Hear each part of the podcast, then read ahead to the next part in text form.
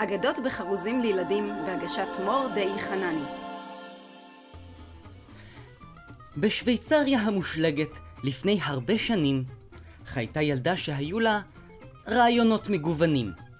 שמה היה היידי, והיא גרה בבית של סבה, אשר היה ממוקם בקצה של חווה. החבר הכי טוב של היידי גר במרחק חצי קילומטר. הם עשו תעלולים, והשם שלו היה פטר. הוא התגורר בצריף עם תרנגול ופרה, ועל שלושתם השגיחה סבתו, כבדת הראייה. קראו לה ברונהילדה, והיא הייתה גאוותנית. עיוורת, אבל הייתה לגמרי אישה עצמאית. לסבתא היו משקפיים, וצעיף עשוי פשתן, אותו רכשה פעם בביקור מולדת בפקיסטן. היידי ביקרה כל יום את פטר וברונהילדה. הם קיבלו מרק, ולקינוח גלידה. פעם אחת הסבתא נמנמה, ישבה על הכורסה, מכוסה עד הכתפיים. היידי שאלה בינה לבין עצמה, אם היא עיוורת, למה היא צריכה משקפיים? היי hey, פטר, אולי אתה תגיד, לסבתא שלך היו משקפיים מאז ומתמיד? היא כבדת ראייה ורואה רק צלליות. מעולם לא דיברנו, לא שאלתי שאלות. אולי סבתא שלך לא עיוורת, ורק צריכה לשנות תפיסה. לא נתנו לה הזדמנות, אז בטח שהיא לא מנסה. אולי זה עניין פשוט שאפשר לסדר. תשגיח עליי, שהיא לא תתעורר. ברונהילדה נחרה, שרקה, הרעידה את האפפיים. והיידי בתוך דקה סחבה לה את המשקפיים. עכשיו שקט, נניח לה לישון, ונראה מה יקרה. ומבעד לחלום נראו העיזים חוזרות מהמרעה. כמה כיף לשחק עם תיישים ועיזים, לקפץ עם הטלה והגדיים הפזיזים. הם יצאו מהבית ממש לדקה, אבל חזרו רק כאשר השמש שקעה. הבית נראה כאילו עבר שם ציקלון, וזה קצה הקרחון לעומת האסון. לא היידי בת ההרים ולא פטר, אף אחד מהם לא ציפה. לראות את הסבתא ברונהילדה שוכבת על הרצפה. סבתא, מה קרה? שוד ושבר, אסון נורא. ישבתי לנמנם בין הערביים, ואיזה דריקס נכנס וגנב לי את המשקפיים. היא דיברה כמעט בלחש, בגבות שמוטות. הבלאגן זה בגלל שרציתי לנקות. חיפשתי את הדרך למטבח ונתקלתי באבטיח. נפלתי עם השולחן והתעוררתי על השטיח. ניסיתי לזעוק, ניסיתי לקום, אבל הייתם רחוק ולא עזר לי כלום. היידי העמידה פני תמימה, והוסיפה גם היא לזעוק באימה. גנבו לה את המשקפיים? שודדים ארורים. סבתא, את תמיד משאירה אותם על מדף הספרים. היידי קראה במלוא גרון, כשלפתע אמרה, אה? הם נפלו ליד הארון! היידי הייתה עוזרת לסדר, כביכול, אבל התנצלה תוך הקפדה על נימוס. סבא שלי מחכה לי, אה, צריך ללכת לאכול. פיטר, מה שקרה היום, שיישאר בינינו סוד כמוס. היידי! היידה! סבה של היידי שאל אותה איך עבר היום. אה, ברונילדה, אה, היא לימדה אותי לרקום. היידי השיבה, ואכלה עגבניה עם קרקר. היא כנראה לא החשיבה את דבריה לשקר. הסבא המשיך לשאול שאלות, כשלפתע נזכר, יש לי חדשות! הוא צהל ושמח, אור פניו קורן וזורח. חברתך קלרה מגיעה להתארח. השתיים הספיקו כבר להכיר, כשהיידי נשלחה ללמוד בבית הספר בעיר. אבל התגעגעה להרים, והייתה עצובה, ולכן שבה לבית של הסבא בחווה. היידי וקלרה נשארו חברות, ואף שהתרחקו, נותרו הכי קרובות. בליבן תמיד נותר געגוע. הן שלחו זו לזו מכתבים כל שבוע. היידי כתבה על פטר, קלרה כתבה על הספרים. היידי חבשה לראש של עז כתר, קלרה גידלה צרצרים. היידי כתבה על השדות, קלרה כתבה על גוזלים, היידי על ריצה במדרונות, וקלרה על חייה בכיסא גלגלים.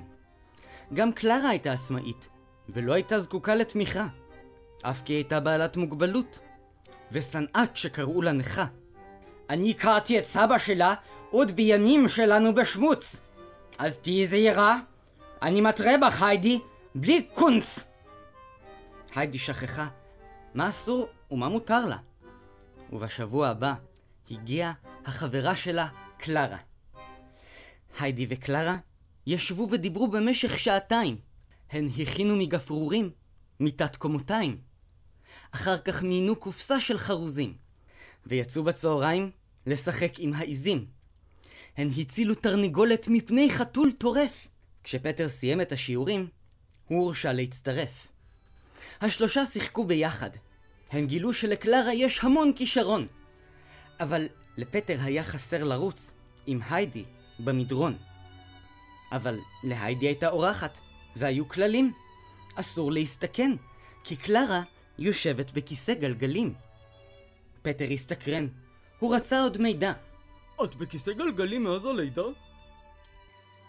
אם נולדתי ככה, אה, הרופאים מתווכחים. אבל ניסו לטפל בי טובי המומחים. כעת הייתה זו דעתו של פטר שהחלה חוככת.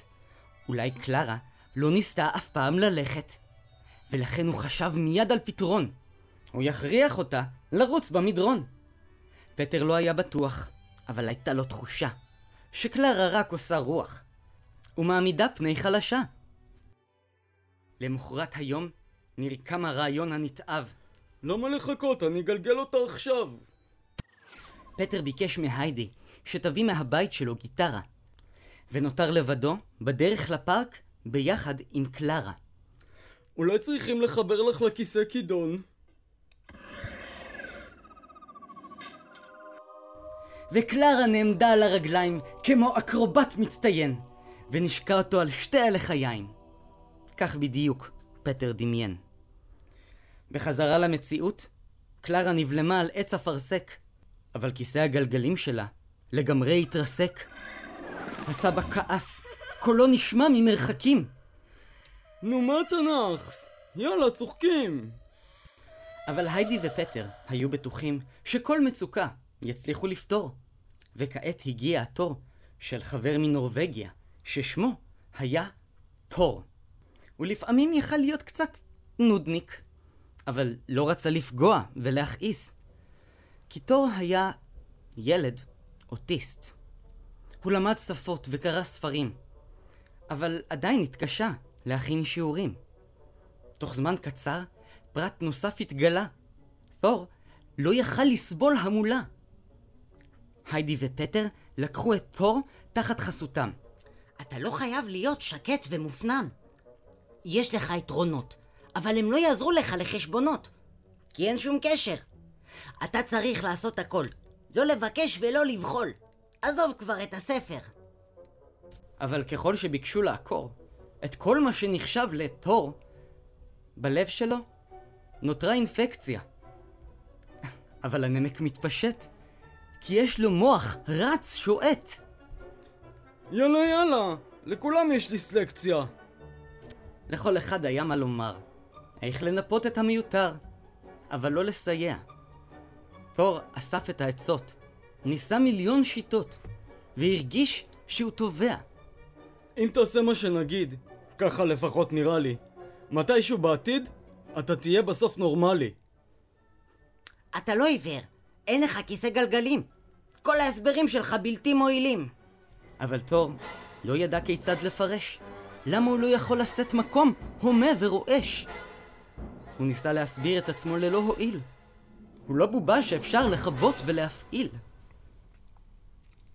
היידי ופטר אמנם הקדישו לו תשומת לב, ורק ניסו לעודד אותו להשתלב. השניים ראו עצמם חברים נאמנים, וחשבו איך להוריד לו את הראש מהעננים.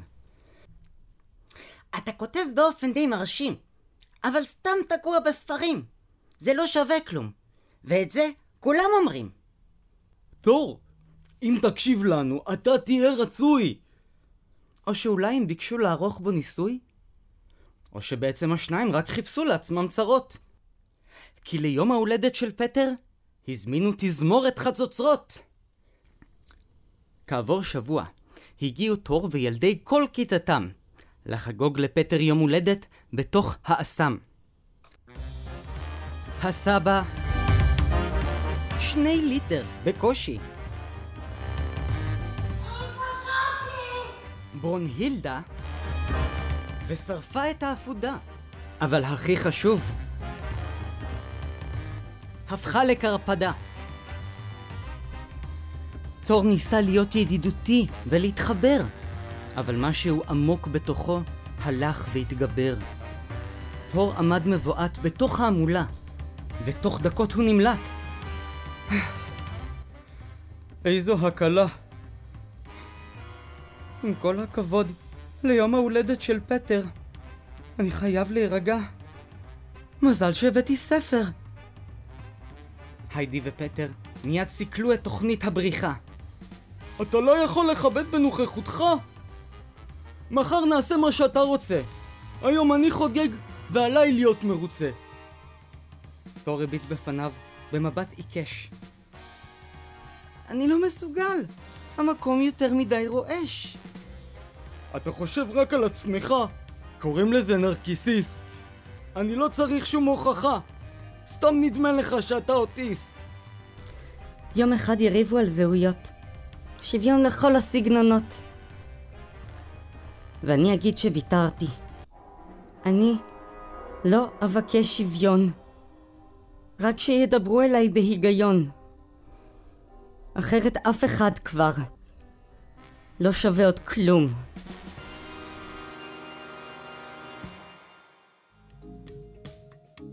פטר והיידי רצו לתת עצה, לראות את העולם, ללא מסך או מחיצה.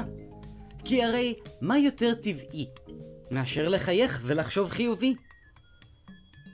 אולי הם היו צריכים לשבת רגע ולהירגע.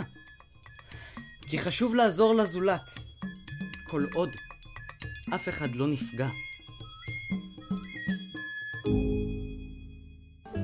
תודה שהאזנתם לפרק. אם אהבתם אותו, שתפו אותו לחברים שלכם, כדי שגם הם ייהנו.